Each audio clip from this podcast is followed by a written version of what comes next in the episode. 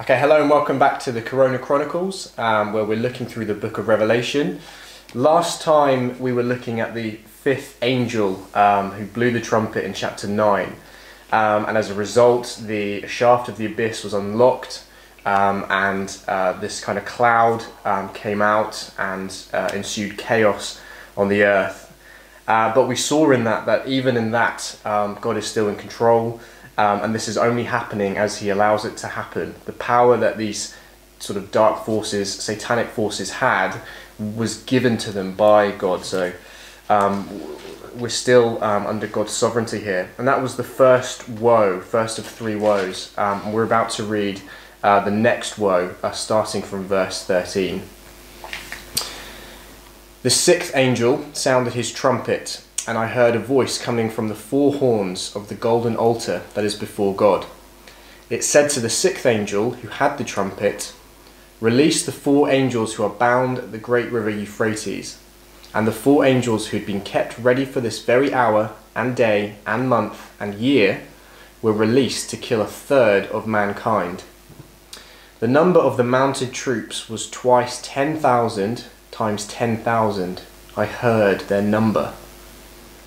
The horses and riders I saw in my vision looked like this. Their breastplates were fiery red, dark blue, and yellow as sulphur. The heads of the horses resembled the heads of lions, and out of their mouths came fire, smoke, and sulphur. A third of mankind was killed by the three plagues of fire, smoke, and sulphur that came out of their mouths. The power of the horses was in their mouths and in their tails, for their tails were like snakes having heads with which they inflict injury. The rest of mankind who were not killed by these plagues still did not repent of the work of their hands. They did not stop worshipping demons and idols of gold, silver, bronze, stone, and wood, idols that cannot see or hear or walk. Nor did they repent of their murders, their magic arts, their sexual immorality, or their thefts. Yeah, I mean, uh, you can get really bogged down in Revelation, and um, you've got to be careful because this is imagery. It's called apos- uh, It's called um, apocalyptic, you know, language. It's a bit like um, when you see one of those scenes in Lord of the Rings where there's you know millions and millions of orcs coming over the hill. Mm-hmm. If you froze that uh, uh, on your TV and then counted, you know, the fifth row back and the third orc in, and you said, why is he blue and the others are green? Um, it's not the point. Yeah. So you've got to be careful of the, the details here. It's the imagery, mm-hmm. and try to get the whole thing before you worry about every specific detail. Yeah. And largely, you've got this this. We've already seen that God allows these angels to blow these trumpets that bring a third of devastation in everything. And it's almost before a third of mankind, mm. man being made in the image of God, uh, you've got to go back to the throne room again, haven't you? And say, and he's got to give permission right. for the fifth angel to blow his trumpet that yes. releases four angels um, trying to keep up. to actually destroy mankind. Yeah.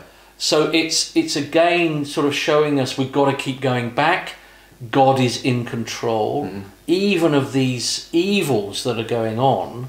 God will allow this to happen for His own glory, mm. which you see at the end of the book, obviously. Yeah, yeah, and we and we've had, as you said, we've had a third of the earth, a third of the sea, a third of the sky, and now a third of mankind. There does seem to be it's ramping up, but there there were these warnings before we got to this point, mm. um, and this ends here in, in verse twenty and verse twenty one um, the rest they didn't repent. So the whole point of this is to try and get them to repent. Yeah. And it, and again, it, it mirrors Exodus, doesn't it? In that these plagues first came and uh, affected the world, and eventually affected the deaths of, of people. But mm. it was the last sort of resort to, yeah. to try and give them time and, and give them opportunities to repent before it, it got to that. Yeah.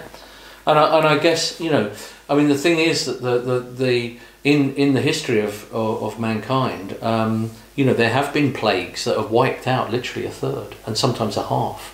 So some of the plagues in the medieval times in Europe, the, a third of Europe mm. died. Yeah.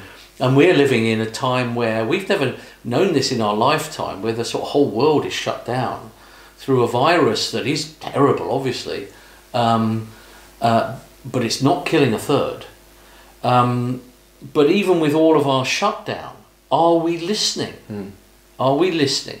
So still, I haven't heard on on our media that are talking about how we can be rescued from COVID, and it's just sort of stay at home and look after yourself and look after the NHS. There's no call to repentance, is there? I, I mean, you don't. Hear, it's just as if God doesn't exist. Yeah. Yeah. Yeah. Yeah. But we but we still see God very much at work here, don't we? Because as as strong as these I mean a lot of detail is given here to describe the horses and the riders and their and their armor and, hmm. and how much power that they have. But we see that at the beginning of this that they're bound, hmm. that as strong as they are, Yeah. God binds them and they're only released at a specific hour in a specific day of a specific month of a Specific, yeah, year. Yeah. Um, so no matter how kind of big and scary and numerous, I mean, 10,000 twice times 10,000 is a ridiculous number. But that number, as big as it was, was, was bound by God. Yeah. But in order to get us to repent. Yeah. I mean, it's that's what it's all about, as you say. And, and yet, what happens is they. It says in verse twelve, the rest of mankind who were not killed by these plagues, so you know the ones that are still alive, still did not repent of the work of their hands. Mm. They did not stop worshipping demons and idols of gold and silver and bronze and stone and wood and idols that cannot uh, see or hear or walk. I mean, it's extraordinary. I mean, one of the national religious men uh, in this crisis has still been talking about plastic and and how plastic destroys the planet. Now, I'm not saying that's a. I'm not belittling the idea of clearing up plastic, but is that all he can talk about? Is rescuing uh, uh, the planet from plastic in days where people are asking questions about life and death? Mm. We just return to our idols, and, and that's an extraordinary thing. Yeah, and it's it's extraordinary that in a world that is being torn apart by demons, people would worship them. Yeah. like what? Why? And Yeah. also, uh, gold, silver, bronze, stone, and wood. These things are they can't see, they can't hear, they can't walk. They are absolutely useless. Um, so why on earth are they uh, turning to them? It doesn't really. You, you want to in a situation like this, you want to turn to a God who, who can do something about it. Yeah. Um, And then the end, verse 21 uh, Nor did they repent of their murders, their magic arts, their sexual immorality, or their theft. Hmm. I mean, uh, you've seen, I'm sure, the amount of scams that are going around, Yeah. pretending to be the government, pretending to be about COVID, uh, you know, 19, pretending to. Theft is still going on. Yeah. Uh, the the people that are knocking on doors and saying, "I've come to take money off the elderly," that's going on. The sexual immorality going on, the murder that's going on. Yeah. So in this week, we've even heard that the rescue um, Uh, uh, uh, operations uh, for domestic abuse, you know, the phone calls have gone up 25%. Hmm. So still there's murder, still there's magic art, still there's sexual immorality hmm. going on, and still there's theft. Hmm. When will we listen? Yeah. Yeah. You know, death is at the door, and God is saying, turn to Christ, the one who beat death. Mhm. Uh, so you know, I think that's what this passage is saying. Yeah, and you do you do desperately want uh, resolution to this, don't you? Yeah, We're on it we're on the second woe, but we've had this the the sixth trumpets blown. We've had all the seals opened. It's a little bit like when you, you were preaching through this. You talked about this picture of um, uh, like an old western film, and and the.